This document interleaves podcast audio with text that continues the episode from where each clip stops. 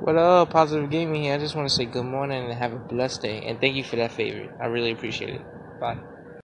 What's going on, everybody? Big America here. Um, thank you for those who listened uh, yesterday to my little intro podcast. Um, today, I'm just going to be pretty much explaining what diabetes is. I figured I'd start from the you know very beginning.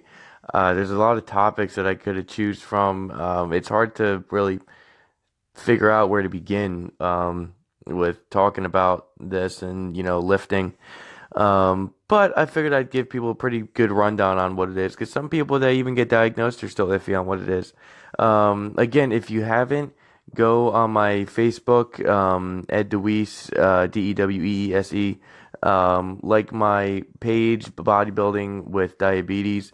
Um, I posted a video on there today uh, I did a little science experiment, and it's basically just a, a good visual on what happens inside your body um, with the sugar and the blood with a diabetic.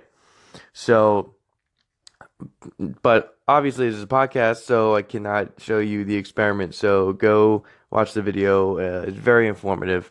Um, I think you'll like it.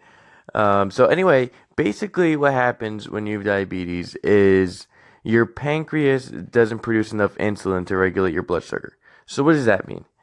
It means when you eat carbs and you eat sugar, your thyroid sends signals to your pancreas telling it, hey, you need to produce insulin.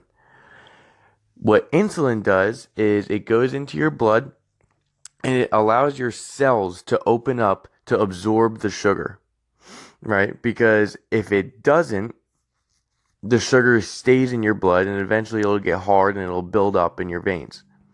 So that's what happens with diabetics. Our pancreas doesn't produce enough insulin. So the sugar stays in our blood, hence why people, you know, we get high blood sugar because the sugar is not absorbing into our cells. It's staying in our blood, which is, which isn't good if left untreated over time. That's why people who take insulin the insulin opens up their cells and it lets your body absorb the sugar. So it takes it out of the blood. So that way it doesn't stay there and cause heart attacks and all that fun stuff.